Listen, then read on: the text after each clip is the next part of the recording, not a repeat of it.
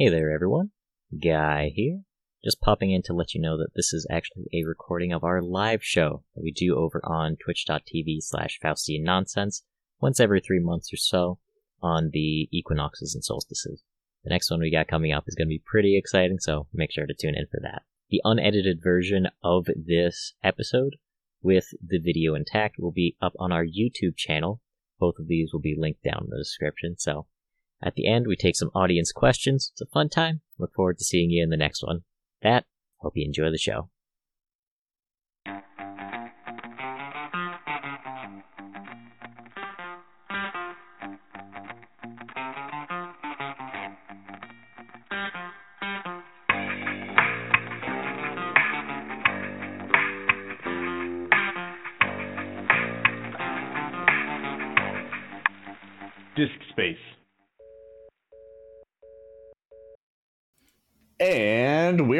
Live. Hello, everyone.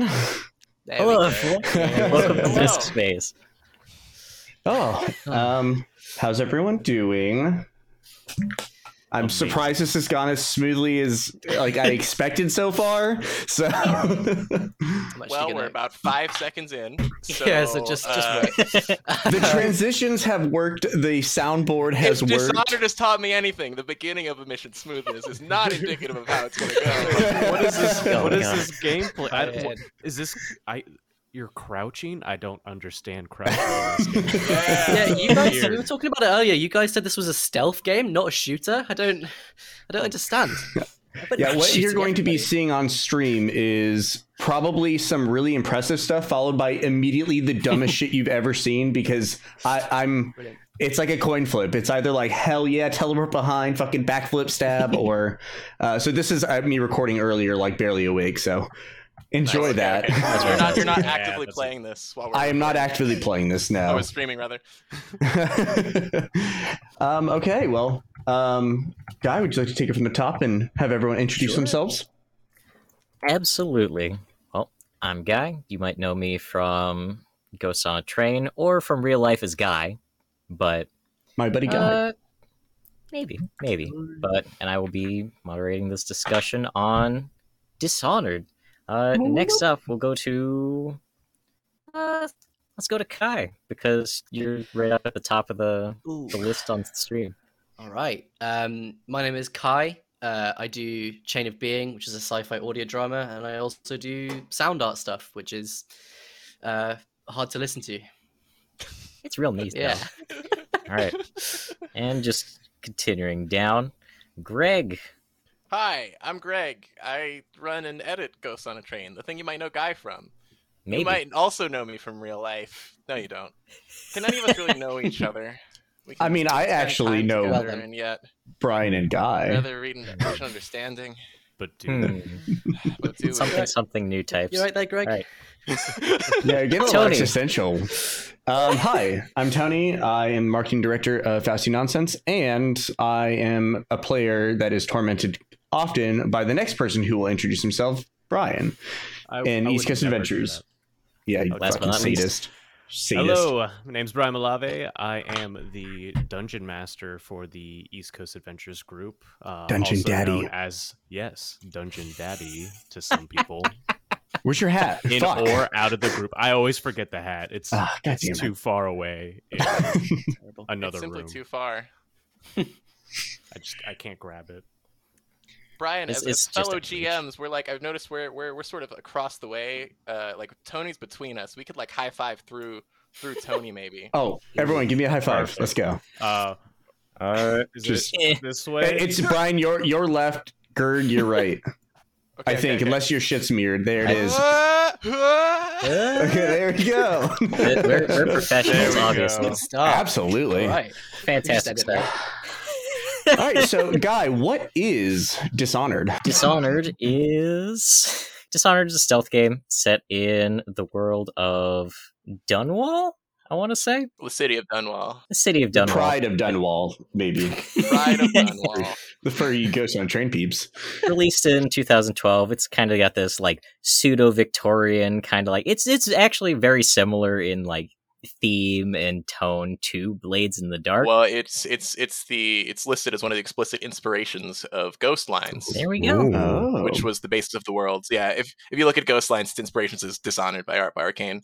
I mean, like again, the city's called Dunwall, and the city in Blades is called Duskwall. Like, like unapologetically a fan game. Just goes to show if you want to make a fan game of something, you never know if you're going to make the next Blades in the Dark or whatever. yeah. So yeah, we'll be discussing Dishonored. This is our first live show, so it's yeah. we're still feeling it out. I'm a little nervous, Uh, it's but pretty well so far. No drop frames. That's good, right? Yeah. you don't want to drop frames. don't you jinx No. me. I'm a, I'm Don't a you big jinx time us. gamer, and dropping a frame is the worst thing you can do to a frame. Frames win games, guys. It's just Oh god. Let's just start like going back in verse order. And Bryan, what'd you think of the game? All right, so this is my second time playing through this game. I played it back when it released uh, aeons ago. I loved it the second time round as much as the first time. Uh, granted, the first time I played, I always have to play the goody goody. Uh, not because I like to be good, but I like the challenge because, like in life, it's harder to be a good person than a bad person. Metaphors. Hmm. Oh. Uh, but this time I had a lot more fun because I didn't have to worry about the constraints of hiding unconscious bodies on the rooftop of the Golden Cat, and I just murdered everybody. It was very cathartic. I, I enjoyed this second playthrough very much. Very nice, very nice. Delightful. I'm going to actually jump over to Greg for a very specific reason. But Greg, what'd you think of the game? This isn't my this isn't my my multiple time playing through dishonored but i have tried to start dishonored uh two different times before this. Once my computer was as shit and the second time i just couldn't get into it for some reason. Um so my steam had like three hours already when i like booted up three hours from like 2016 so i was like okay let's go. But no it was a, a lot of fun actually like now that i have like now that the game's so old my uh, like my laptop can run it. Uh yeah it's really good. I, I i um i did so so so in in our little discord chat brian and i were occasionally talking so i did the low chaos run uh so so we sort of contra- contrasting the good the good ending that he did the first time around where you don't kill people and yeah it is really cool with one noted exception that uh, sucks and I'll complain about later. Uh, it is normally harder to kill people, and uh, but also can be more interesting, except for rats. Every single time I saw a rat, like I would like fuck them up, like that scene in Starship Troopers where like the kids are like, "We're doing our part," stepping on the bugs, and I was like, keeping Dunwall clean. now, now, Greg, will you explain what chaos is in the context of the game? Yes, yes. So, um, goody, good, good ending. Good, good, good, good. Being a good person. Uh, really just not killing people. Uh, the within the fiction of of uh Dishonored, there is a, a rat plague infecting the city, and so more corpses means more infected because it's more disease. So uh, if you kill fewer people, if you do like non lethal takedowns, there's fewer bodies and therefore lower chaos. Um, and there's other like narrative stuff for like not killing people, but like the, the the the basic thing, the basic explanation for why every single person you kill like theoretically matters is because it will increase the chaos as there will be more corpses and the plague will get worse and the whole city will get shit. I don't see the problem with that. So I did low chaos, Bryan did high chaos. just adds to the atmosphere. I mean, like, it's also unrealistic because rats will absolutely eat you if you're unconscious, too. Like, they don't care. They're Mm. rats. no, they know. they, they, rats know, like, oh, yeah, this guy's dead. Yeah, the, the rats have a hive mind moral compass. Like, oh, that's that person's not dead. We can't low key, low key. In the very first, um, I, what is it? Uh, in the very first mission, I did like, I'm, I, low chaos. By the way, isn't killing like no people. It's just like keeping it like keeping it pretty low. But so I have killed people, but also un- knocked people out. And in the first mission, at least, um, I remember seeing the rats tearing the corpse apart and just leaving the unconscious body right there. Like I was genuinely worried for a second. There was like, you best get away from that guy. And they're just like, nope, nope, we're eating this corpse and leaving. So they know. They got full. They, they know. They, the rats have moral compass better than, like, house cats, I guess. and you killed them. How dare you? I'm doing. They're filth. Sorry, Cai, what'd you think of the game? Yeah, uh, I I enjoyed myself, but I had some like um, things that I found a little bit annoying about it. Uh, I didn't have the patience to do a, a, peaceful run. Um, I have I played this game, or Well, I can't remember whether I played this game or watched my brother play it, but it came out when I was 10 years old, so I'm imagining I watched my brother play it. Uh, and so I kind of know the general. I, I knew about it beforehand. Um, I think I played more of the second one, um, uh, which I quite enjoyed. Uh, but yeah, overall, a good experience. It's a it's a well put together, well rounded game. I'd say.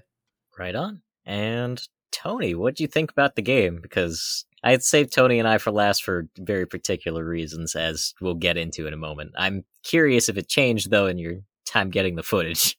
I guess before I go into details, what are other questions that are gonna we're gonna be talking about? That way, if like there's something that can be saved for a later discussion, we don't have to talk about it now. Wow, spoilers. Mm. Spoilers for our own stream. We're getting into spoilers like pretty much right off the bat because honestly, when it comes to games like this, and just because there's so much more to talk about narratively, I feel, and just like what you were doing and when, that we- we're going to get into spoilers pretty quick. I think the first question that I can actually ask before we get deep into it would be that the development team for Dishonored, specifically this first one, they they're kind of you know legacy developers came from Half-Life 2, Deus Ex, and a variety of other like different kind of prestige games. Do you think there are elements that are kind of reminiscent of those other games in Dishonored? And we'll start with you, Tony, because well, we left off there. Well, I, I mean, I guess I'll go back to how I felt about the game. I just, I just didn't want to make sure that anything I talked about. I guess I'll go ahead and just say I'd never played Deus Ex or Half Life, uh, so I don't really have an answer to either question. I know very little about Blasphemy. both those games, so I guess that answers that question right off the bat. Um, so I wouldn't say I didn't enjoy this game, but there were a lot of things like that irked me. Like a lot of it can be super satisfying, but I realized that I did not care narratively about what was going on. Like there's no characters that stood out to me. Like really, like it, it, I, I didn't really care what I'm doing. Corvo is like completely personalityless. So I don't care about Corvo as like a character. At least maybe I needed to play more. I don't know maybe that develops, but I wasn't attached to like, the main character. moment. Is there? I mean, it's cute. Him and the the the Emily. Emily. the little girl, like they have a cute like friendship thing because he's like taking care of her because her mom got fucking stabbed like in the first five minutes of the game. But like that's the thing is it tries to build this world immediately. And I have no context, and it just I'm not I'm thrown yeah, into yeah, it. The I'm like, fastest oh, beginning of a oh, game ever. Yeah, the one woman in this game is already dead, and the rest are just like fucking maids. Like it's just so uninteresting to me. I'm like, oh, cool, a powerful woman leader. Like this is a. She's Well, dead. Have you All right. described the premise? Could, could you could you summarize that beginning bit that's so oh so very fast? Did we talk about like the the, the narrative It's premise? just hide and Yeah, you seek, play hide and guys, seek. right? and then you get betrayed. I'll get into it uh, because I I honestly echo a lot of those sentiments that Tony has where I could not get into this game. I attempted to play it about 3 times over the course of the month leading up when I was not going absolutely out of my Gordon editing for this show. But Love being in the edit minds. Oh yeah, those podcast minds, they'll they'll get you. But I every single time that I attempted to play this game ended with me having a headache, either in just like not enjoying myself. I Yeah. also tried for a low chaos run and it's not as if I don't like kind of the grim dark setting or the uh stealth games in general. It's just something about this was not gelling with me and it just it felt Mm. bad to me as despite how much energy I put into it. I was raised on like Thief Gold, Metal Gear Solid, and like I'm on a Ghost Lines Blades in the Dark podcast, and I love Warhammer 40k. Like Should be receptive to this setting, so it by all accounts, like this should work for me, and it didn't. And hmm. yeah. right from the get go. They drop you off like you get on a boat and they're just like, "Oh yeah, the plague's really bad," and you're just looking around, and then they bring you to you're the spy master. You got to go talk to the the empress, and Emily, the little girl. Comes up to you and is like, "Hey, we could play," and then you can do hide and seek. and It's very cute, but in those first like five minutes, most of what you're doing is you're being on a boat, looking around, and then the Empress is just like, "Oh, Corvo, my beloved," and then just like immediate assassins is assassinated.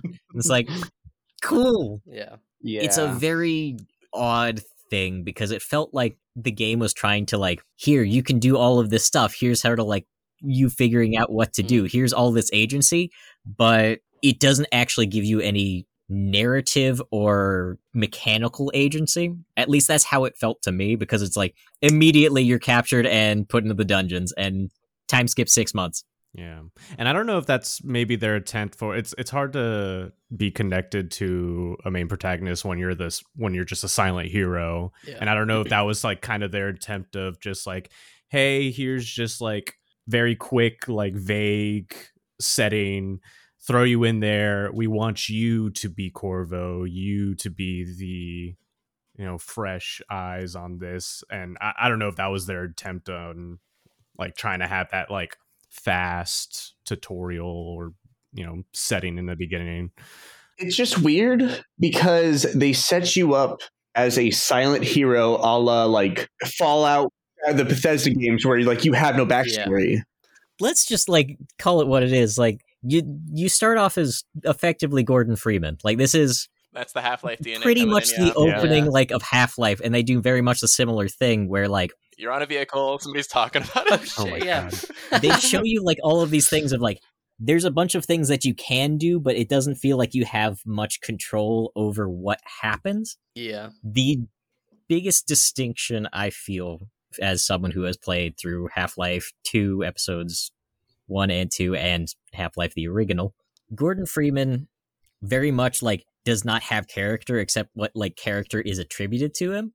But in Dishonored, because the only kind of interactions you have are enemies, like the the only time you're actually like communicating or like talking to or getting sort of any sort of character or shape for who you are supposed to be, it is either someone trying to kill you or someone you are trying to avoid outright. So the the interaction, kind of the characterization, can be avoided Mm. versus Half-Life 2 where it is very much front and center. And that's that's where I feel like with Silent Protagonist, it that's where it kind of breaks down for me. I think that's Tony, fair. Continue. I'm sorry I cut you off.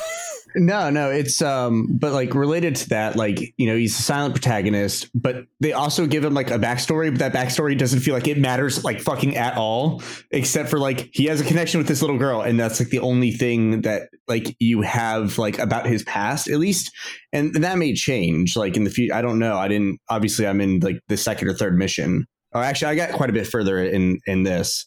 Um, with with with Emily Emily Kaldwin. So the the in the very beginning, so there's like the two tutorials. They're they're kind of they're they're they're interesting, but like you can skip the hide and seek tutorial with Emily, which Yes. feels like such a miss. Like I I didn't skip it, of course, because Mm. like one, it's the stealth tutorial, and two, it's like oh, so you're the royal protector. Uh, but also you're like on such friendly terms with this with this little girl. She's practically your daughter but but it's like you the fact that you can skip that it's like i mean i guess you could be like ah i can decide that corvo's standoffish and it's like okay well then there's like nothing left there's nothing Yeah. left for corvo because the combat tutorial is like it's an exciting scenario to tell somebody where it's like yeah the combat tutorial is an assassin comes to kill the empress and you got to learn how to attack and block at that but it's like you don't have like a reason to, to care you've barely establish this relationship before you immediately kill the empress off it is also like over so fast that like oh yeah you don't really get a full feel for what you need to be doing. But Right. outside of that, besides like Corvo's backstory and that, like the only other characterization he gets that is kind of it's it's neat and it does culminate to something that we do have ask questions about.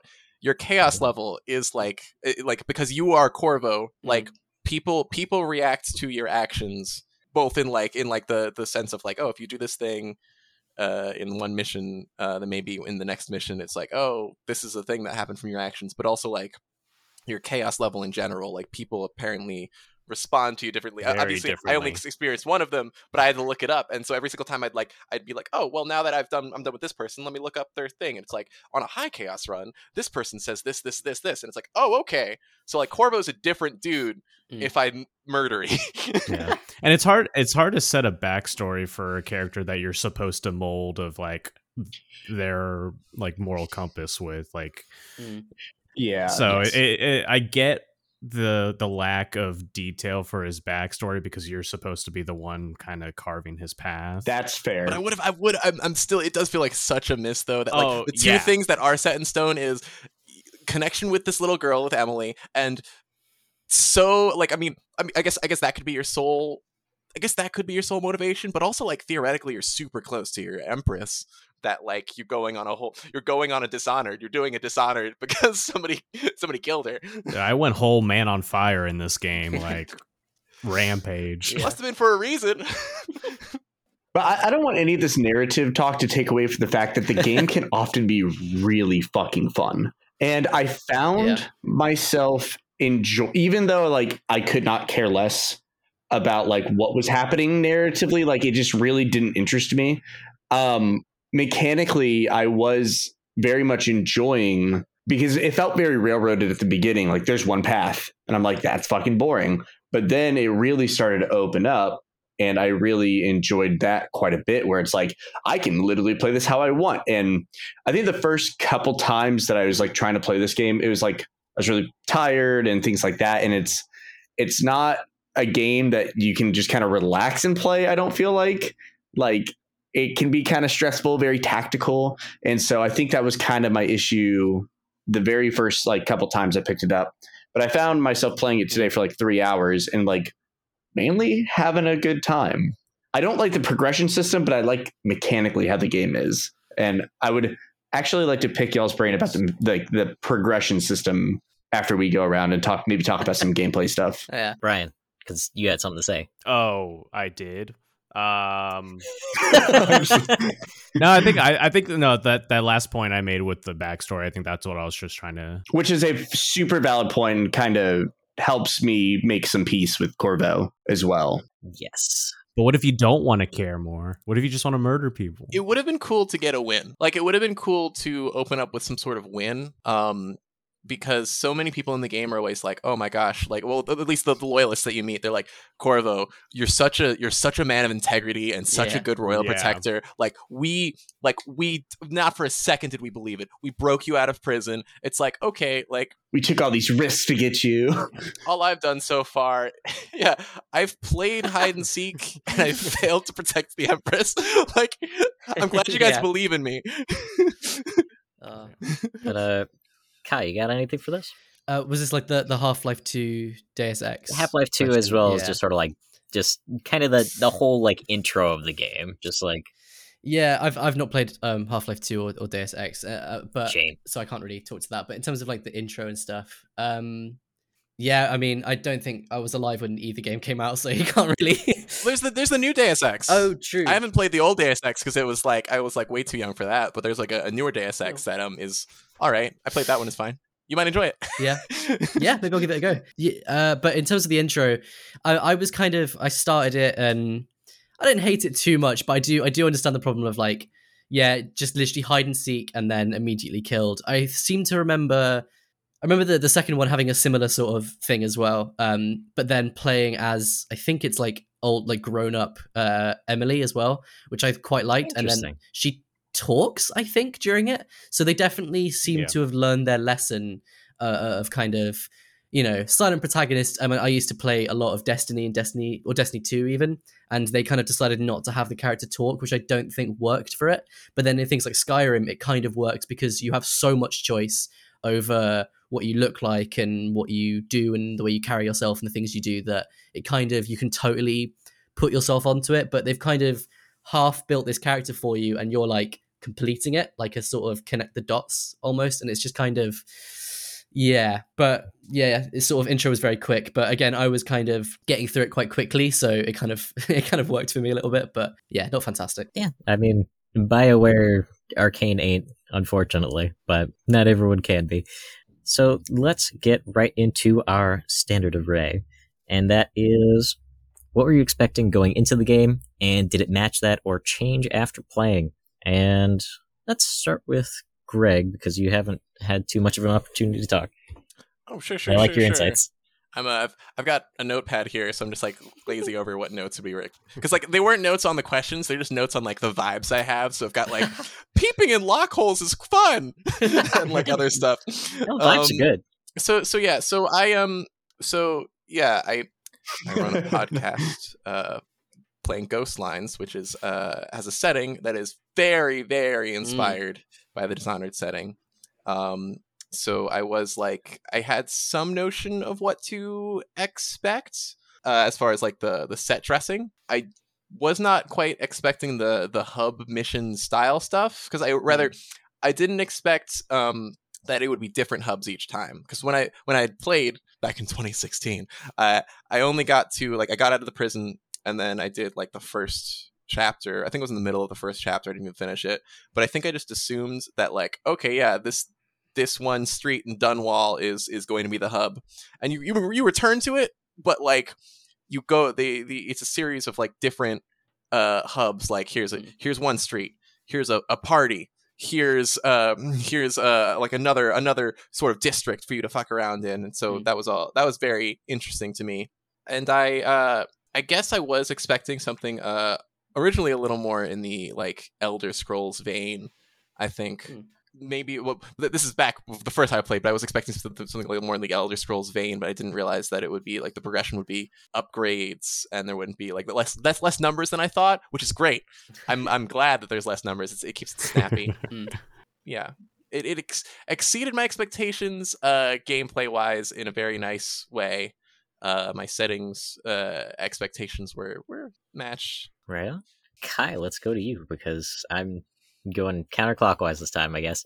Yeah, I mean, like, I said, I, I I've seen gameplay of it because you know my brother was playing it and I'd watch it when I was little. Um, I think Mhm. going back a second time, it, it kind of is is is as I remember it. Combat was a little bit. I mean, I don't remember the the gun being so overpowered. Like you know, I, I was doing a, a just a, a a sort of I say speed run, but with none of the tactics. As in, I was just playing it very quickly to try and get through as much as possible. Um, not really in the spirit of the game, but you know. And so I would find I would get caught a lot. And in fact, you know what? I tell a lie. I did try and do uh, a sort of stealth. Not killing anyone, and then I got caught in like the first prison break mission, and then cut the guy's head off, and was like, "Well, I mean, there's no way going back from here. There's no, there's no button I can press to undo this." Uh, and then I found out there is a save thing, but like I, I couldn't immediately jump back. Like every time I fucked up, there's no like reset checkpoint kind of thing. So I just went, "Well, I've killed this guy, so I might as well just kill everyone else in sight." Um, uh, you know, yeah, of course, that's how it goes. Um, and then just went round and did exactly that. It's aged pretty well, but I think because they went for such a an art style with it that it kind of it just sits nicely. It's a bit like Mirror's Edge. Um, I found like I have a Oh, yeah. I have a note in my notepads that I scrolled past that was like I really appreciate how everybody looks a little gross and weird. Yeah. Yeah, exactly. Every single person looks a little Yeah. weird. Like they're they're gritty. They're it's it's, it's not like fully cartoony, but it's stylized. I think I said in the chat like I don't trust anyone because everyone looks evil. like everyone's out to betray me because they all look like bastards. Um, yeah, that's that's the. I don't even know if that answered the question, but yeah, it was. It's aged better than I expected. I went around killing everything. found it harder to be stealthy. Uh, and guns very OP, but yeah, I'll take it. Bryan, you're up. All right. So, uh, for my second playthrough, I honestly, I know they promote the game of like, oh, you, you can be good or bad, and there's going to be plenty of differences between the two. Mm. I kind of took that with a grain of salt. I'm like, yeah, I'm pretty sure most things are going to be the same when I go completely evil. And honestly, I was thoroughly surprised of like how much change per mi- like as I progressed through the missions and as the body Mm. counts increased on each of my missions. Uh, you know, the levels got more difficult in a different sense of not like trying to uh if you're just trying to do stealth, but even if you're just trying to blast through, there's more more guards. Uh I saw I got to witness like a whole group of uh what is uh weepers is the name oh of the yes, plague Yeah. victims. Yes. Yeah, I saw a whole drove of them just start like taking out this post of guards and I'm just like what is this mayhem uh your my interact interactions with the outsider he's way more sassy to you Holy when you're evil Have we mentioned the outsider? no we haven't We'll, we'll get to him. I I have something in mind for him. yeah so. and and especially i and we can get to you know if we're talking about like our favorite points in the game but like something happens later in the game because i was evil that was like it made me so happy and mad and i'm just like i deserve this but i'm still mad about it um so as like a replayability standpoint, it was it was awesome seeing these differences a second time through and really appreciating the evil side of things for a Mm. change. That's very Mm. cool that like they had that much of a difference, even though like the city fundamentally remains the same. Yeah. Yeah, everyone hated me. Nice. All right, Tony. So I actually knew very, very, very little about this game. Nearly nothing because I saw a trailer for Dishonored 2 at E3 one year. So my entire expectations were kind of based on that. And 2 looks like obviously it's it's like 4 years later. It looks I think it came out in 2016. It looks a lot better. Um visually it's like really nice cuz it's like next gen. It was, you know, Xbox 1 uh, uh, compared to like PS3 and Xbox 360. So I guess like visually, I was like knowing it was older, I thought it would look a little worse, and it actually ends up look, looking a little better than I expected as well. Um, it's stylized enough that like obviously the textures aren't crazy, but everything looks very cohesive. Um, there's a lot of games from this era that just don't hold up. There's a lot of PS3 games that were trying to really push, you know, that like photorealism because it's a more powerful console, and it just looks like garbage so I can really appreciate it visually for that. I was, I think, because my experience with a lot of stealth games is also, like Guy said, like Metal Gear Solid, um, and um, I played a lot of Assassin's Creed. I think I expected the progression system to be a little different. I'm used to in like Assassin's Creed, like your upgrades and stuff like that are kind of like part of the narrative. And I found myself like I found it super fucking tedious because they tell you, oh, there's, you know, you got one of seven runes, and then you look and they're like all over the place. And you're like, God, like I feel like I'm missing out by not doing it, but I just want to get on with the story. And then the bone shards, which are are you functionally unique, those are also all over the place. And I felt like, well, if I don't get them, then I'm like missing out on a big part of the game. And like I didn't like Yeah. that because it felt like I, I'm FOMOing, like I'm I'm feeling like I'm missing out, and I feel like I'm not enjoying the game if I don't do literally like completionist. And like so that really irked me for some reason. And I I, I felt like I wasn't like playing the game to its fullest because I wasn't doing every little thing the game had to offer. It's really it was really weird. I think if if I used any other ability except for the teleportation one, that probably would have annoyed me as well. But all I was doing was just blinking around the place. So I needed Yeah. about max seven runes to fully upgrade it. That was all I had to do because it's just why would I do anything else except for oh you want to stab me? I'm on that roof now, so have fun, I guess. Like it's just yeah. I don't know. I'm a movement guy in games. It seems. I have something to add to that specifically, and I gue- I guess I'll just roll into my answer to the question because it fits here. Very clever. As I said before, I grew up on Thief. I grew up on Metal Gear Solid, MGS 1 through 3 in particular. Hell yeah. Never got a PS3, so never played 4. Whoops. Oops. Oopsies. Oh no.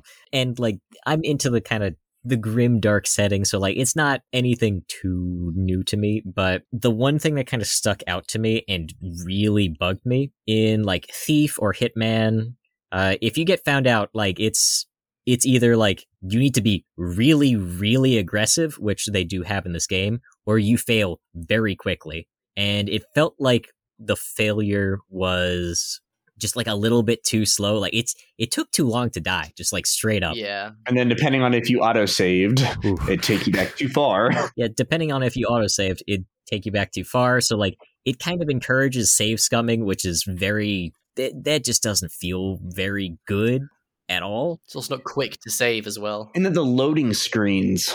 Oh god, the the load times are ridiculous with that. So to go on with like it takes hmm. forever to fail because when you reload, it takes like an entire minute. At least it did on Xbox. It took like a fucking minute. Oh, Oh. god. Oh, I can't relate. I've played on PC. They, Yeah. They're like, Oh, okay. but my laptop, my, my, Fuck, my laptop really? from 2020 was playing this 2012 game like nothing. Three second loading screens. I I found that the saving was still quite tedious. Yeah. It's annoying as like a Yeah. a function that is kind of encouraged. And likewise, a big problem that I had with the game is it doesn't really give you too many tools to avoid conflict or to escape conflict. Pretty much you are limited to two powers, which is, you know, the same button both times, and that's either teleportation or Mhm. time manipulation. You have no other options. There's no option for like non lethal takedowns. Other than just Uh, sleep stealthing dart. behind person. But you can't really use that in combat.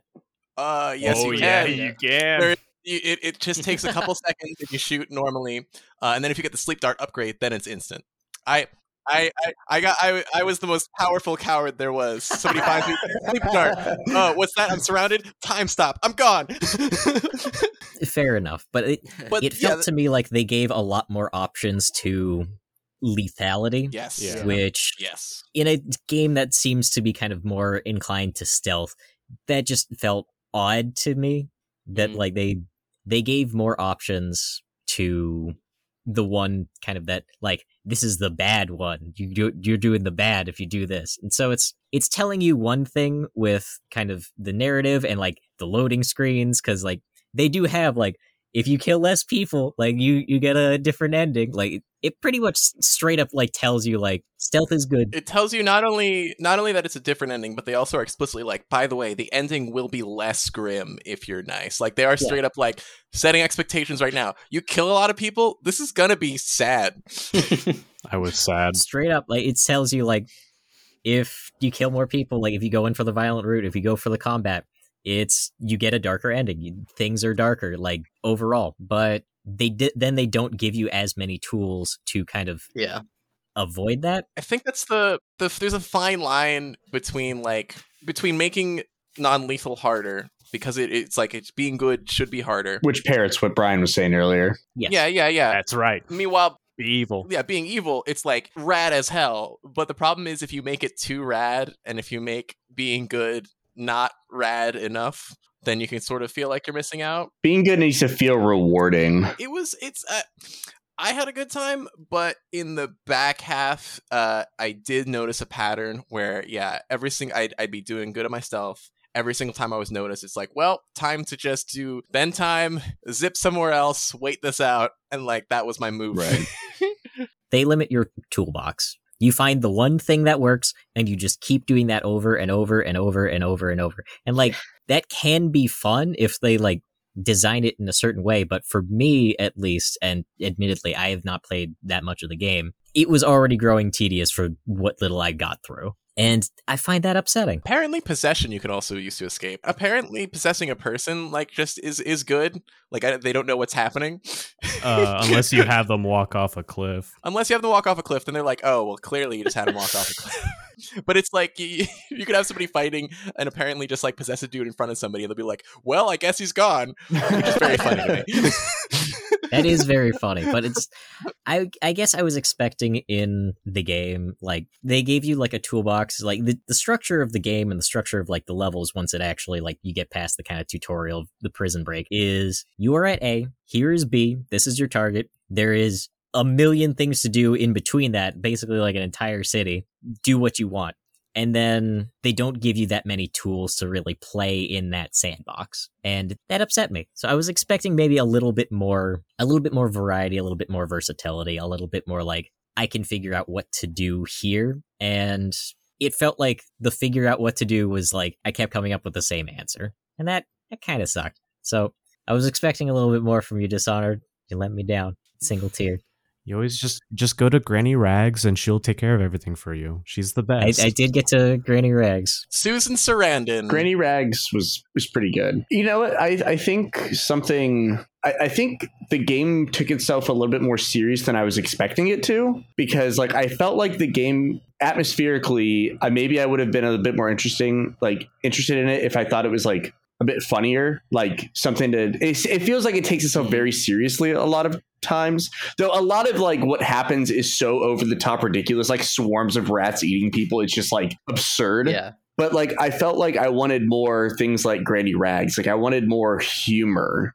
Everything felt so dark and gritty and serious, and I'm like, I'm not interested in the world enough that like I care. Like, So I, I think that was one thing that also like stifled my expectations. Is like I, I think I expected to laugh more. Maybe it's because Titanfall 2 was funnier than I expected. That I was hoping this would also be pretty entertaining. Yeah. There we go. Um, Dishonored does, does feel like an old, like reading like a classic like a classic novel sometimes Yeah. with how like yeah. like the, the the the narrative the way it goes like the the story a very very serious at points although sometimes like a humorous like one humorous thing could happen but it's like corvo will never be funny it's more of like a tragic comedy than a comedy. You know what I mean? Like it. It's more like tragedy over time is the comedy they're going for, not like any ha-has. I recently saw a video by that kind of featured a an interview with the great dungeon master Brennan Lee Mulligan of Ah. College Humor, Dropout, Roll Twenty, uh, Dimension Twenty, There we go. etc., etc. Cool dude, we love him. it's great Basically discussing how like humans, it is in our nature like to comfort others, either like trying to make people laugh or just like show kindness and being too serious and being too grim is like kind of antithetical to how like humans actually behave. Yeah. So it, it felt like in this game, a lot of that was kind of that kind of like humanity was lacking. And that's maybe why I didn't connect with it as much. You know what they did? They did the Bethesda thing. Like a- a lot of the humor of the game t- to be found is in like books or random pages of the piece of paper that Yeah. you're supposed to read Mm. while you're like climbing all over the city because it's like, ooh, what's this? Oh, uh, excerpt from a naughty play. Oh, what's this?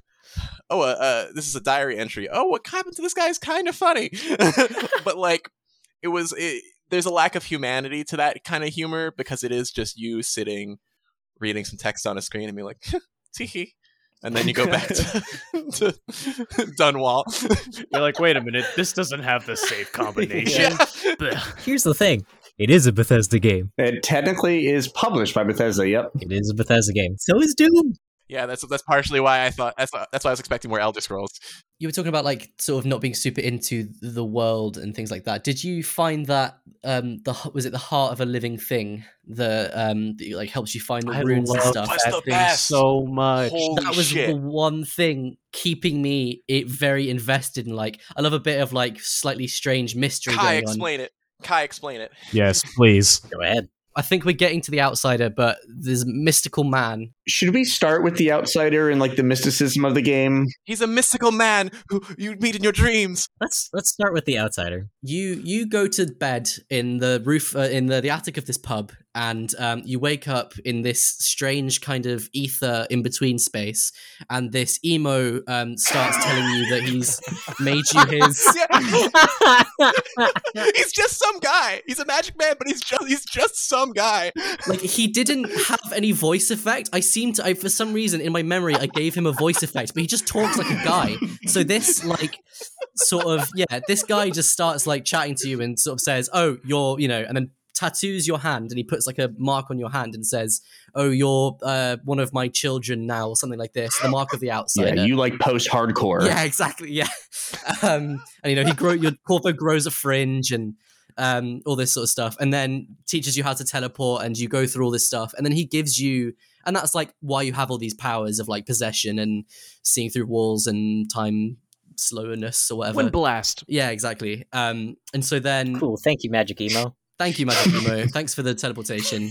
Um, and so then he gives you this uh, heart that is kind of got all like clockwork in it and stuff. Um, and like mechanically, it helps you kind of find the runes and you can see them through walls and it beats faster. But another thing is, if you're using it and you activate it like you would any other power, it will like whisper little snippets of things to you. So like um, you know, and it also changes depending on where you are as well. So if you do it in this in between space, it kind of gives you these slightly I don't know, mystical like snippets of Cryptic, well, yeah. yeah, yeah, cryptic's the right word for it. Like, oh, this place is at the end of time where everything flows in in the end, or this, that, the other. And then you know you might be in, um, I don't know, I'm trying to think. Like the last one I just played was you go and kidnap that um physician. Um, and he Mm. goes like, "Oh yeah, there's blood in the pylons here. Many men died to build this place, that sort of thing." Um, and it's just it it really kind of brings I don't know. It, it injects an amount of mystery that kind of kept me very intrigued. Of like, otherwise it would have just been, oh, this is a boring kind of, yeah, it's like miserable. it- It's just like You miserable. can also point it at people. I did not Yeah. know Which is that. cool as hell. Yeah. If you point it at people, sh- uh, the heart will tell you about them. Oh shit! So like like uh like if you hold it up to uh like Piero, the guy who makes stuff, like she'll be like he sees he sees uh, devices and blueprints in his dreams. He's visited, inspired,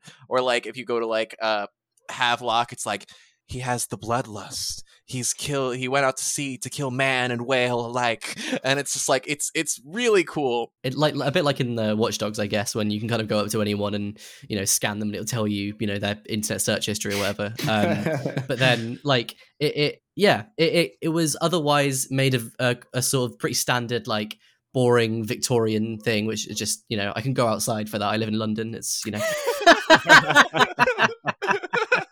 I felt right at home, honestly. Um, besides everybody having American accents, I did feel like you know this is just London. Like there's rats everywhere, and i got got to go through a wall of light to get to work yeah, you know that's just that's just the tube. Um, yeah, but it was oh, as a side thing, it was a bit weird to me that everyone did have American accents, yet it very clearly wanted to be Victorian British, like you know. But um, I guess you know they couldn't find enough uh, could, couldn't find enough English actors. But yeah, that's better the than heart. people oi governing the rain Yeah, do you know? To be honest, I probably would have hated the game a lot more if it was that.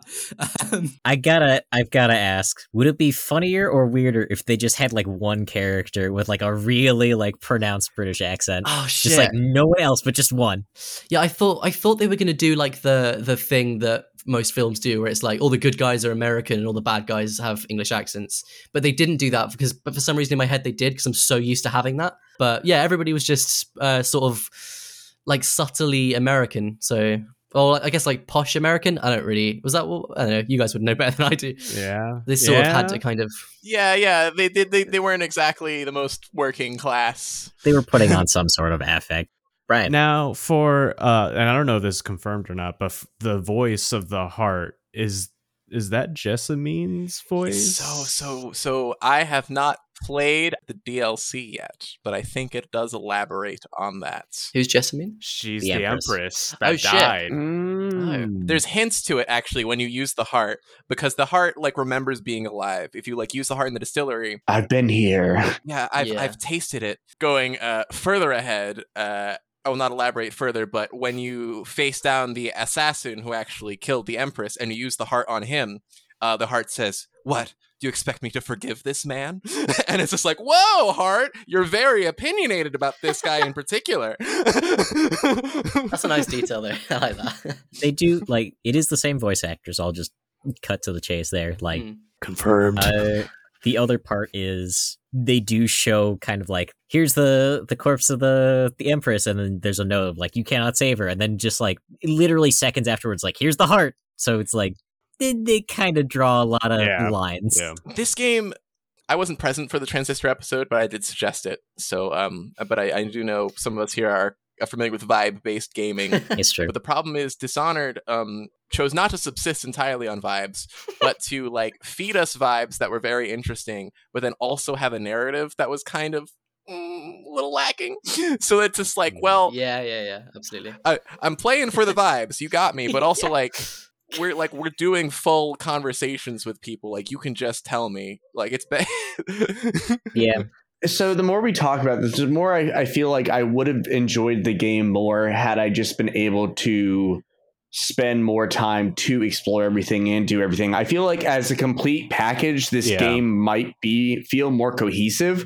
But as I take individual parts that I've kind of like been not quite surface level, but I you know I only have like a little bit of time with everything. Every there's a bunch of stuff that just feels like lackluster. But I feel like if I were to play it all and experience it all like a bit more seriously, maybe I'd enjoy it more as a complete package. maybe. you were talking about how like there's like vibes and then what actually happens like a really good example of that because i was just i played like a few hours ago just to kind of you know catch myself up and get a bit as far ahead as i could i was i just finished the mission where you kidnap the physician whose name i keep forgetting is it like solik Solik? Sokolov. sokolov that's it um Sokolov.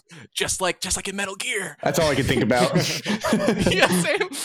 in the introduction it says like oh yeah he does all this like you get a rune there and the outsider whenever you pick up a rune sometimes the outsider will come to you and go oh oh you're killing a lot of people huh and does does that sort of i don't know he Oh, I got you. a lot of that.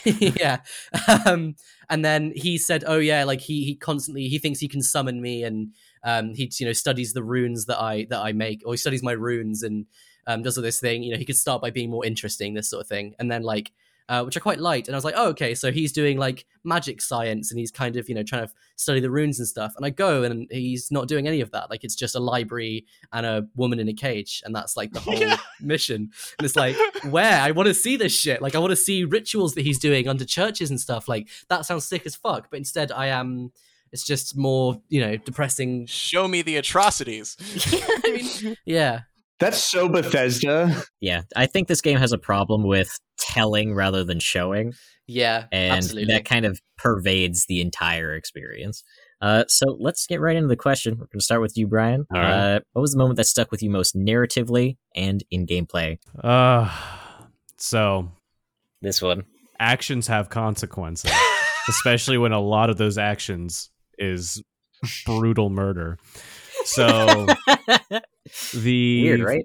the final mission of the game, you, you uh, Sam, the boat farer, takes you to rescue Emily from the. Uh, yeah, there's one guy who takes you to every single hub mission, and he's like, he's like The number "Ah, one hey, Corvo man, You're awesome. At least, at least in my playthrough. so he was a little less enthusiastic about me for the most part, but and it's still I'm just I'm still like shocked by what happened because I wasn't expecting it. It's one of those things that like this didn't happen to me when I played the good route, and I I, I can't believe Mm. this just happened. But he drops you off, and he is he. T- it, it- this is where he just spills his heart out to you, and he's just like, "Listen, like you've killed terrible people, but I I, I think you're." the absolute worst out of them all and he gets you he gets you to the he gets you to the dock and he's like get out like just out and if you like wait there for a little bit he he gets aggressive and so i get out and then he pulls out his gun and he's like i drop i did what i needed to do but now i'm going to do what i think is best and let them know that you're here and he fires his gun off in the air and i'm like sam why I, Buddy. I thought we like Is it because I summoned a horde of rats to kill the bottom Listen, three boys? like Was it the murder? everyone I killed turned to ash. Like what? Come on. And I was so I like I paused the game and I just had to like collect myself. I'm just like I feel betrayed, even though this is justified. Like what what the fuck, Sam? well, well, well. The consequences of your own actions. awesome, right? Yeah, and then I had to immediately murder Sam and everyone else that came running. Oh no! You had to kill Sam. I didn't have to. I was Oh. listen. It, you proved him right. You proved, you proved him right. it was a moment of weakness. I I felt Oh, betrayed, shit. and then everything No, turned you're red. the bad person. I don't know, but hey, wind blast is a hell of a spell. Oh shit. So that was that was probably this part that stood out for me the most this second time through, and uh, still great. Keeping on the counterclockwise theme, Tony, what stuck out to you? No, I, I- think so. Something that I really enjoyed as I got deeper into the game is like truly like the routes that you can take and and the way you can complete a level. So one of the coolest things that happened that will happen a little bit later in this video is you kind of get to like the rewire tools and you can really like do some fucking damage depending on like what what tools you have. So I was like oh, there's a fuck, there's so many guards here. And it's like on a bridge. It was when you get to the bridge after um, this bathhouse um, level. And I'm like, fuck, there's like eight people just standing right here. How am I going to get around? I'm like, okay, let me go under the bridge, teleport across. I'm like, oh, I can rewire this thing from here. What does that do? And it just starts, and their like turret thing turns against them, and they start zapping everyone. And it's just like eight people dying, dogs are dying. I was like, holy shit, that was awesome. Out of nowhere, their own technology just betrayed them, and that was so sick. Um, so that gameplay wise is like, okay, this game, like you have your routes, and it's like really fun to like like, oh yeah, I could just snipe them. I could try to sneak around. I could create distractions, or I can just like, you know, melt them all with their own shit. That's awesome. Um, narr- so gameplay wise, that was my, whew, my, my like moment that I was like, you know, the endorphins are running and getting pumped up. Moment of truth. Yeah, yeah. I was like, yeah, this is fun. Murder is great. Yeah, and then so like, and also when you first get, I guess like related to like just like causing destruction and, and, and chaos is um so I guess I'll have this be tied. When you first return to that that like the city or whatever, um the place you go on like that first like on the second mission, you kind of go right back to it. And I was like, that's weird. We're going right back to the same place we were. You're like, oh yeah, there's more chaos as you cause like more destruction. And there's like like all the weepers are like on the bridge, so they're like blowing them up and shit. I was like, there was just guards chilling off throwing bodies there before. Now there's like a full blown war happening on this bridge and like explosions and body parts. Um, so I guess related to causing chaos mechanically, narratively, the chaos is really interesting too. And I kind of wish I got to play more to explore that. So I will say murder is both narratively and mechanically my favorite part of the game and stuck with it stuck with me. That's what I like to hear. Fair enough. Greg, what you got? Okay, so my gameplay moment uh, was one that was in the part. Both mine are in the party level. Actually, there is a level where you need to uh, defeat. Um, you need to get rid of an informant, somebody's lover, uh, and uh, she's one of three sisters that are throwing a big party. But before you show up, uh, one of your allies, Lord Pendleton, is like, "Hey, uh, you know, I'm a noble. Uh, listen, here's a letter. There's a guy there. He might be looking for me. Could you could you hand him this letter?" And I was just like, "Sure. I love doing side quests. Like this this rules." Um, so I show up and I see the guy, and he's like sitting outside in the courtyard having a drink. He's got two bodyguards or whatever. Uh, this is one of the few missions where you're like um you're in a, like a neutral zone. So as long as you like be chill, like nobody will attack you on sight. Um, so I like walk over to the guy, and he's like, "What's up?" And so I hand him the letter, and he reads it, and he goes, "Lord Pendleton, you fucking lying coward." And he walks over to a box, opens up the box. There's two pistols inside, and the the other guard's like, "Okay, 10 paces apart. The Lord Pendleton second will uh, pick his weapon. And so you have a duel with this dude. And like, I, I hadn't been using guns a whole lot, but I was like, oh, we're just dueling? I can just duel in this neutral zone. And yeah, you like walk 10 paces apart. And like, you're, you're presumably supposed to use this pistol. And so, yeah, it was like a really, it was, it was a really fun little moment. Cause I was like, oh, I can just, I, I, I can shoot this guy. It's fine. and then for my narrative moment, because it was like a purely narrative thing, uh, both of them kind of bleed into each other, but but the, the narrative of this thing is what stuck with me. For each of your high value targets, uh, as we said, the mission layout is you start off at A, you need to get to B, there's stuff in between. This guy was one of the things between, but my actual B, the target I was going for, you can always non-lethal them by doing something convoluted, but ultimately very interesting. But you can always like it's the the idea is the non-lethal way just uh, removes them from the equation. So like the first guy, uh, you like brand him or whatever, and so he's he's like he in such a way that his religious order doesn't accept him. So I was like, okay, I'm gonna do something like that. And there's the non-lethal route here is one guy walks up to the party and he's like, hey, I don't want you to kill this woman. She's the woman I love. Could you bring her to the cellar alive? I have a boat. I'll whisk her away. I promise you'll never see us. And I was like, I'll I'll help this young lover. Do a little puzzle to like get her to join me in the cellar. I like knock her unconscious with a sleep dart, and I'm like, hey buddy, don't worry. She doesn't know where she's going. And he's like, Great, thank you so much. You've done a good thing. She'll learn to love me one day. And I was like, Oh no! oh shit. and he sails away, and I was like, "Oh, he's a Phantom of the Opera." I was like, "Wow, these non-lethal routes are actually really dark." Oh, this was the darkest shit possibly worse than just killing her. yeah, probably. Oh Holy fucking shit. I was not expecting that. Uh, such a great moment. Cai, what you got for? us? Oh fuck. Um narrative I think I guess gameplay I, I I just really enjoyed like eavesdropping on people. I think just listening to people's conversations and kind of getting narrative from, you know, any way I can, squeezing it out, you know, get blood from a stone type of thing. Like just listening to people talk and stuff, like I kind of started to piece things together of like the Empress is also a bit shit. Like if you kind of like they were talking about like how Solokov does these terrible rituals underneath like abbeys to and like he's obviously like you know has people kidnapped and does experiments on people and stuff and he was doing that before and when the empress was still in power and like if you look at like the overseers like they were still kidnapping children and like torturing people under the emperor so it's like like i guess it's like it is like grimdark but like do I really care like about like, everybody's going to be a tyrant no matter what? But I guess that's just I mean that is just royalty, so Hey. that's how it works. But um, just listening to people talk and kind of figure stuff out and Meet the new boss, same as the old boss. yeah, I'm still living in a monarchy by the way. It's sick.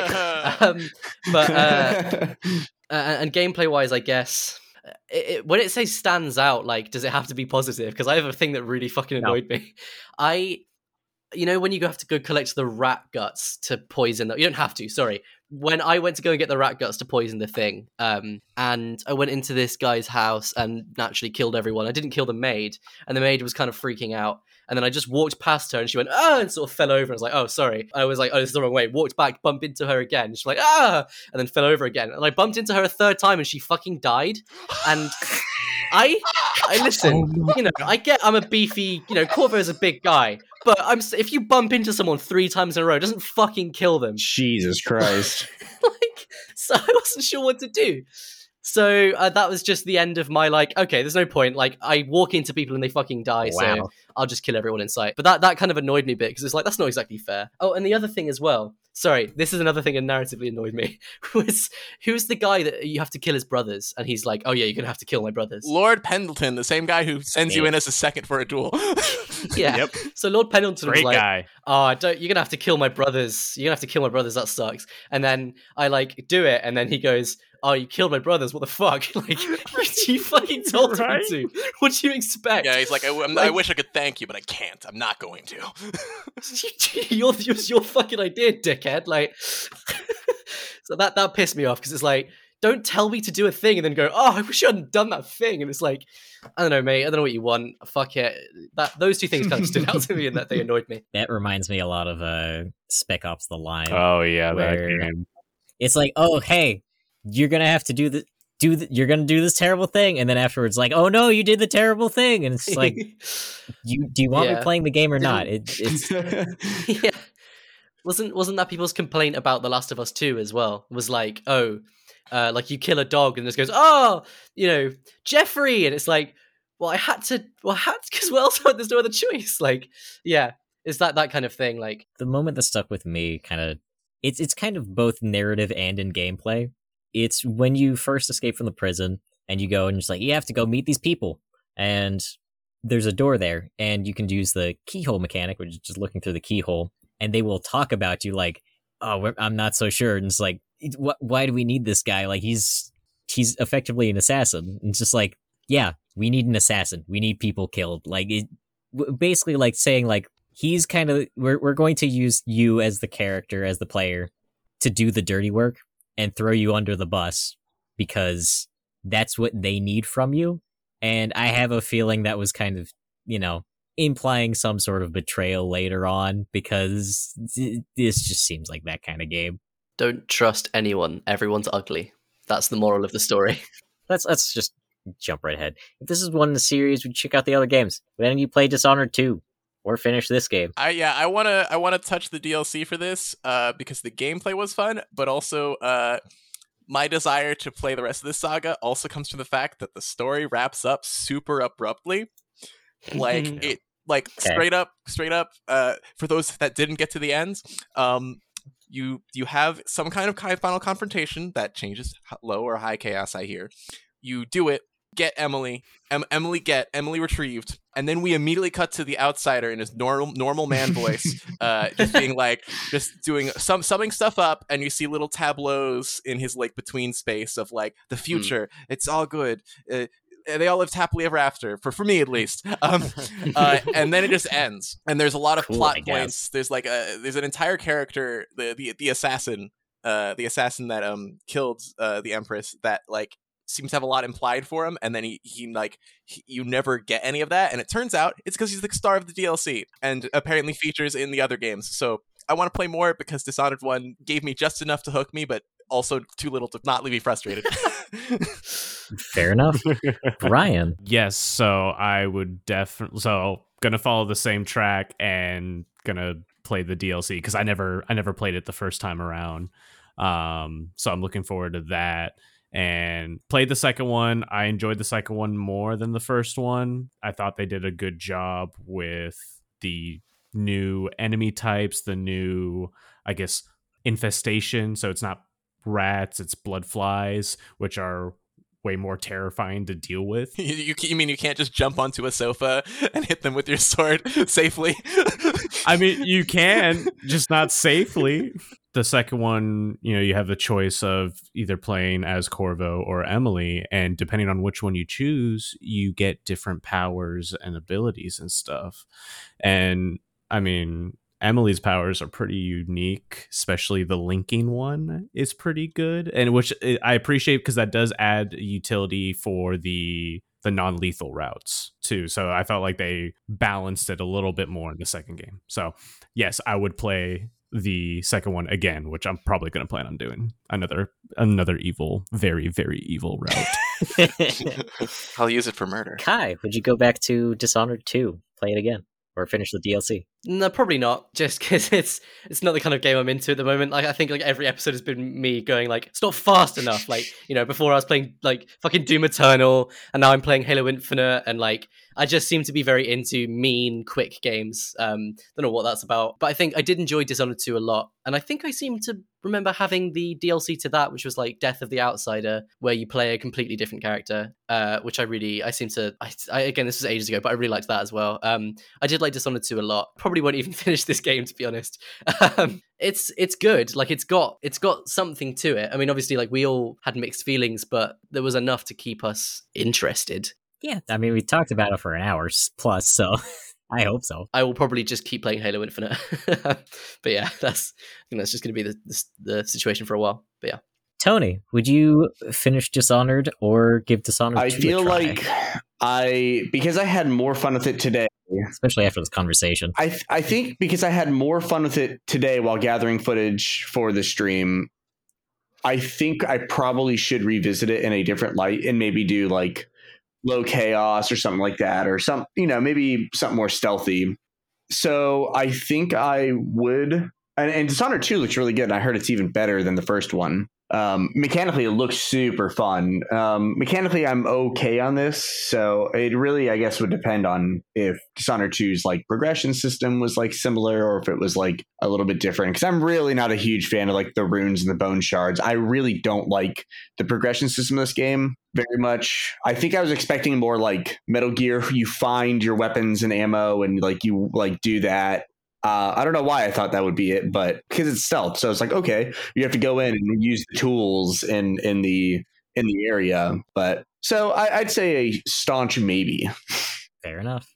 I if I can pick up Dishonored 2 for like five bucks in a Steam sale, I will give it a try because it seems like it has fixed pretty much all of the gripes that I've had with this game. I don't think I'm going to go back and finish Dishonored 1 because, as stated, it gives me a headache and just life is too short to Force yourself to play a game. Yeah, life is too short to force yourself through media that you're not enjoying. Like games are supposed to be fun, and I wasn't having that much fun with this. As much as that sucks to say, like and that's okay. it's fine, Mhm. and that's where I stand with it. And honestly, like if you want to like jump straight into the second one, it automatically just defaults to like the good ending. So like it nothing from the first game transfers over to the second. So you can just you can you can punt it out the door if you curb stomp it, whatever. You play the second one. Second one's fine. All right, now we're gonna turn this to audience questions. I'm still mad at Sam.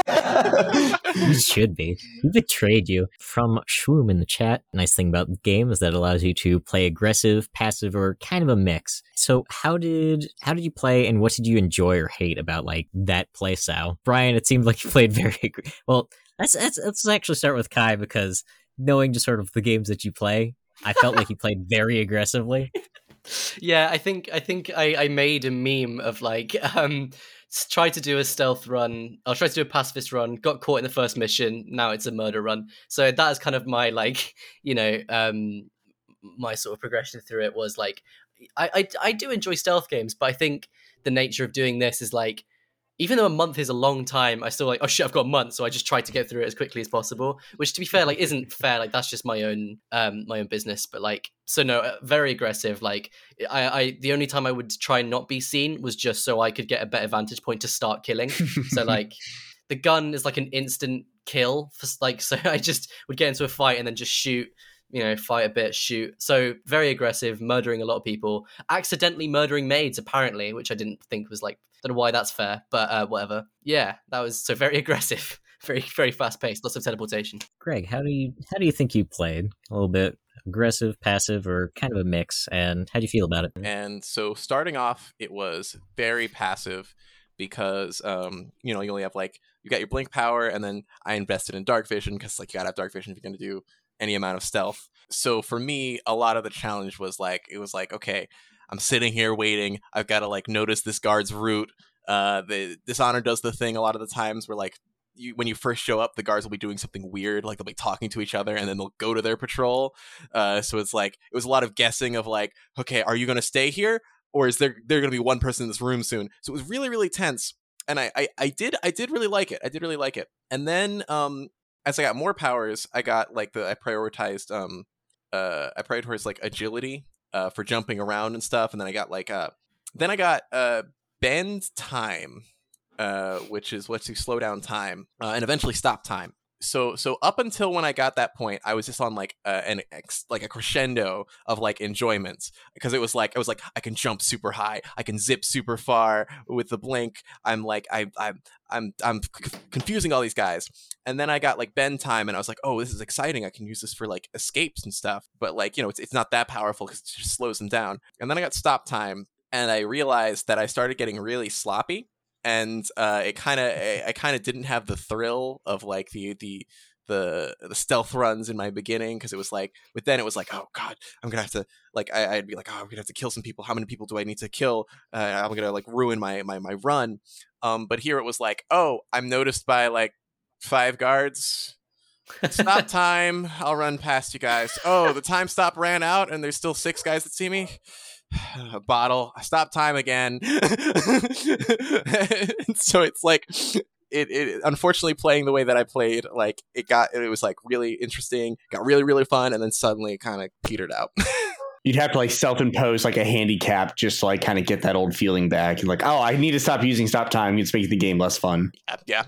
Tony, how do you think you played? A little bit more passive, a little bit more aggressive? So I try to be like I didn't openly like go out and like just like mass murder. I tried to be really stealthy because I enjoy stealth. So I was happy to kill people, but I wasn't just like full blown like warfare in the trenches, like in the middle of the fucking, you know, throwing down grenades and you can throw like the traps that like spin and kill people. Like that wasn't my forte. It was, oh, I want to sneak around. I want to get the stealth kills because it's really satisfying. And I enjoyed that, though my rely- reliance on that dark vision I was having fun stealthing, but I hated that I was relying on dark vision so much that it was like feel like it took away from that again. So uh, yeah, I don't know, kind of mixed, I guess. And it was just easier to just kill people. Bryan, you've got kind of an experience with both. So yeah, so I started out the game trying to be stealthy and only kill people that are in my way and I had no patience for. Turns out that was everybody.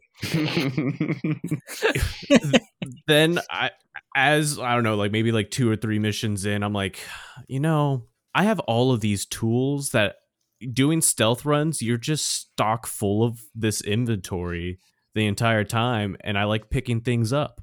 So I'm like, okay. I started investing in uh, Wind Blast, which was a spell that I would I never touched initially, and I'm like, eh, you blast wind at people. When am I gonna when am I gonna use this? So as I'm like chucking grenades left and right, throwing those spring razor traps, just dicing people up, you go into a building where there's guards in there and you throw the like max level wind blast. It's the most hilarious ragdoll instant death. Do you love ragdoll experience? Uh. It is amazing. I was just like, I used it once and I was like, oh, oh, this worked out way better than expected. Like, oh my gosh. And yes, I also, you know, I had some spare time, so I would trip, you know, rewire a wall of light, knock some guards out, and then just chuck them into the light. and then another guard guard will walk by and be like, "What?" I'll be like, "Sleep dart." Drag him, throw him into the light. So non-lethal sleep dart to combustion. I, I I like picking things up, so I had to obviously use some sleep darts sometimes. So, but for the for the rewiring, they didn't fucking learn that it had been rewired. So like I rewired it and then stood on the other side and was like, Did "Hey, you see the line of hey people guys, coming check in? this out. And then they start running. It's like, oh, the first guy disintegrates, and then I go, okay, the second guy, oh, what? That's weird. I I'm not going to disintegrate. And then the third guy goes, oh, those last two guys disintegrated. Well, I'm different. Let Guards me are go a through. special kind of stupid. and I noticed that at the beginning of the game, and I think I think it was the Sokolov rescue level where I did the same thing, and the first guard runs through, and then the other guards like uh, suddenly stop, kind of do the weird like awkward stare down, and then they're like, "All right, what can I pick up and throw at you?" And so they're like trying to throw shit at me, and it just gets disintegrated in the wall of light. So then I'm just standing there like, um, okay, uh, wind blast, just like yes. I like I said, I come from like Thief Gold and like Metal Gear Solid, old school stealth games. So I played extremely passively. I wanted to be a ghost, which is why again I felt like it was pretty upsetting that like when you failed, it was It's so so difficult. it was fucking hard. It was incredibly fucking hard. I made it through the entire doing that through the entirety of like just the prison escape was just very frustrating. And then at the end, like you place the bomb and they all get like everyone like notices you right away immediately. And there's nothing you can do to stop. And it's like, well, I guess I'm running now. And it's like, cool, thanks, Gabe. I guess. Oh yeah, you cannot do that stealthily, and you can't fight your way through it. You just have to run.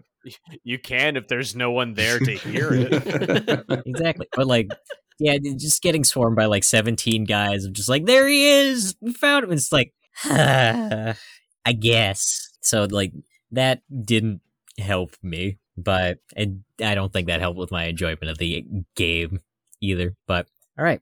Uh, other question: What did y'all think of the different magic skills that we got? And were there meaningful choices you had to make about which to use in a situation? But thank you for that question, Shwoom. Question. I think I think I mentioned earlier, but like Blink was my best friend. I don't think I used I used possession once just to see how it worked, and then uh, just yeah, teleporting around most of the time.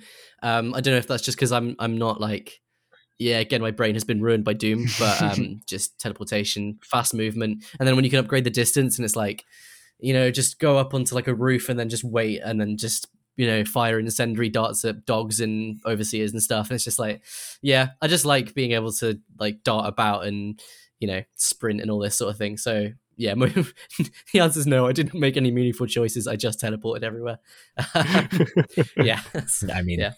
I did the same thing. I picked up Dark Vision, I picked up Blink, and if I had time, I probably would have gotten like Time Stop and used nothing else. That's it. I think the meaningful choices, the most meaningful choices, are which magic you start off with, like what you start off with spending your runes on, because that's going to be like your entire gameplay. Because yeah, I got the blink, I got the um, I, I guess it's not like a magic power, but it's still like you still spend it with runes, like the agility boosts that like lets you, you know, your base jump be big. the enhancement section at the bottom. Yeah, the enhancement section at the bottom. the du- Yeah, the yeah, double little- the like, double jump. Crazy high jump mixed with uh, extended blink just opens up a whole new world of like verticality and stuff. And that like it, it felt to me at least that like definitely changed how I approached every single mission because it was always like get high, get high up, get high up. Uh, um, window, window, You gotta get high. window, gotta get high. Um, and then like by the ends, I had gotten like after I'd gotten my, my my time stuff all the way, like I'd stopped time all the way. I was doing stealth, so I wasn't gonna spend it on like any other enhancements. Uh, like like I was doing like low chaos stealth, so so I was like, oh, let me get possession, and I genuinely didn't use it just because it was like, well, level one possession, I can be a rat or an eel sometimes to go into the little go into those little vents that I keep on seeing. Or I can just take off to the roof. so like whatever you pick in the beginning is going to really impact I think your approach. I think so it is like a meaningful choice in the beginning. Yeah, I think I'd kind of parrot what Greg says is like your initial choices is a huge factor into how you're going to play the game because doing one point or one ability into everything, you know, you don't really get the power of it. And that's kind of indicative of a lot of different RPGs, right? Like in Skyrim, like if you know, if you don't if you only go down one tree, you get a very powerful version of that one ability, but you're missing out on a ton of other things. So I think it really is like your choice really kind of matters in that situation and um but, but the only powers i ended up really picking i increased my health so that was like a, a few runes at the beginning and i didn't farm a lot of runes so I felt like th- th- my power choices were pretty limited because I wasn't farming for them. Like it was like, oh, you get two out of five, you get three out of seven. Like obviously that's a lot of upgrades I could have done. yeah, the guards are fucking terrible. Oh, friend died. Very Skyrim, very Bethesda, dumb AI.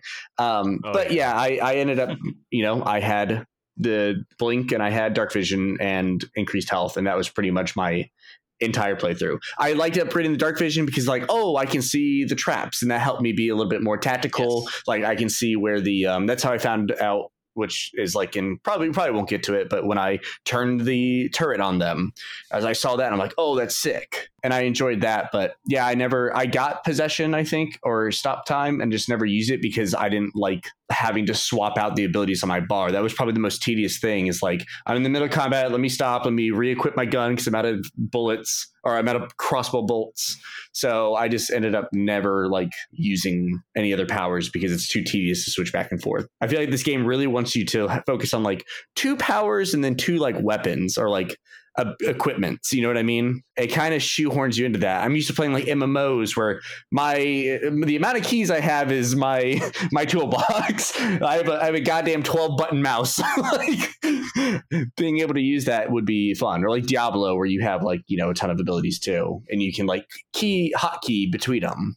A, a big factor into choosing your powers too is how you want to approach things. Like if you want to be stealth and non-lethal, yeah, your bread and butter is going to be dark vision and blink because why why not? Uh, you will never invest in wind blast. I can tell you that because that is the opposite of stealth. And so I I halfway through the game got a, I had a more aggressive open play style so then i invested into wind blast and devouring swarm abilities that honestly i wouldn't touch i wouldn't have touched if i if i didn't accept just If murder wasn't your prerogative. three runes and you can make anyone disappear from death like Im- almost immediately so like if- from the beginning of the game the uh, blink is so good dark vision is almost vital and if you're going to kill people sh- like shadow kill and those are like you really don't want anything else because at that point it's just it's not going to really mesh well with your with your play style Got to kind of pick your build, right? yeah, yeah, and but like Wind Blast is a still viable, great spell in the circumstances, uh, mainly just indoors. Um, Devouring Swarm is a great way of just distracting a bunch of people and listen to their screams down the hall. Like, it, it- there's, I I appreciate the versatility of like the uses of each of these powers. Like possession, I didn't know I can literally possess a guy and have him walk off the cliff, and I zip out before he just falls to his death. So, but it, it kind of teeters of left side of the power screen is your stealth and friendly powers, and the right side of the power screen is ultimate destruction. It seems like all of us picked Blink, and there's not really any reason not to. I I think they Yeah. kind of forced you to take it just because, like, They forced you to the first one, right? Yeah, it's a tutorial ability. So it's like Yeah. easy to upgrade. it's I more think. movement options. Like, it's it, it is the thing that they give you, so like, it's it's mandatory. You're gonna be using it a lot. That's just It's so helpful. it's movement. You can't take away movement. Like, it's is just good. Thank you, Joe, for the question, and I think that is all. So. Bryan, where can we reach you? Uh, well, if I get caught for this triple digit death count crime, uh, prison. uh, no, yeah, you can reach me at um at Bam It's Bryan. That's my Instagram. Uh, I don't have a tweeter, unfortunately, but uh, Well, we're fortunately Twitter kind of sucks. You can use E ECA RPG. oh yeah, or at ECA underscore uh, RPG. Cai, where can we find you? You can find me at my name is not Cai, and that's Cai with a C. And you can find my audio drama um, at Chain of Being, and you can listen to it. Uh, where all podcast, where all good podcasts are found, uh, and you can listen to my sound art at Dinas on Bandcamp, which is D I N A S. If you don't like it, I understand. I like it, so there we go. It's cool. It's Yeah, fun. It's a lot. Greg. Greg, if you want to find me on Twitter, it's a stagger Gerg candlestick, which you can see underneath me here, but also uh, Ghost on a Train, uh, which Guy has uh, as the uh, as his Twitter handle. Um, yeah, run that, edit that. It's it's uh, but Pride and Joy, it's an actual play, and if uh, if you like Dishonored or you uh, learn to enjoy Dishonored or at least the setting, uh, and want to want to hear a tabletop that's in a setting very inspired by it, we're your fellas. we in it. We deep in it. Tony, how about you? I'm Tony. You can reach me at pretty much any FN related Twitter, Instagram. I run the Super Suits account. I run the normal account, and you can reach me uh, at DiCaro Smith um, personally. And yeah, I'm pretty easy to get a hold of. I've been Guy. You can find me at at ghost underscore train on Twitter. You can send us an email at discspacepod at gmail.com. And pretty much nowhere else because I don't want to be found. But thank you all for coming. We have been the Disc Space Cadets, and with that, we are ejecting. Take care, y'all. Brought to you by Faustian Nonsense and Bryan Malave, part of the East Coast Adventures group, the Dungeon Master, or Dungeon Daddy as they call me, of the Traveler's Tales Dungeons and Dragons campaign. My name is Cai Gwilym Pritchard. I create Chain of Being, and you can find me at My Name Is Not Cai, and that's Cai with a C because I'm Welsh. Greg Carrobis. I run and edit Ghosts on a Train. You can find me on Twitter at Gerg Candlestick. Tony DiCaro Smith, Marketing Director of Faustian Nonsense and player in East Coast Adventures. Guy Zwiebel from Ghosts on a Train at Ghosts underscore train on Twitter. Thank you for playing. Faustian Nonsense is a podcast network, an artist commune, and an incubator for creative projects. If you love what we do, consider supporting FN by joining our Patreon, where you can receive cute network pet pictures, behind the scenes content, or even access to a library of assets to use in your own projects. Without your support, the world of audio fiction will be overrun by corporate media, drowning out indie creators. We need your help now more than ever. Visit patreon.com slash Faustian Nonsense to become a patron.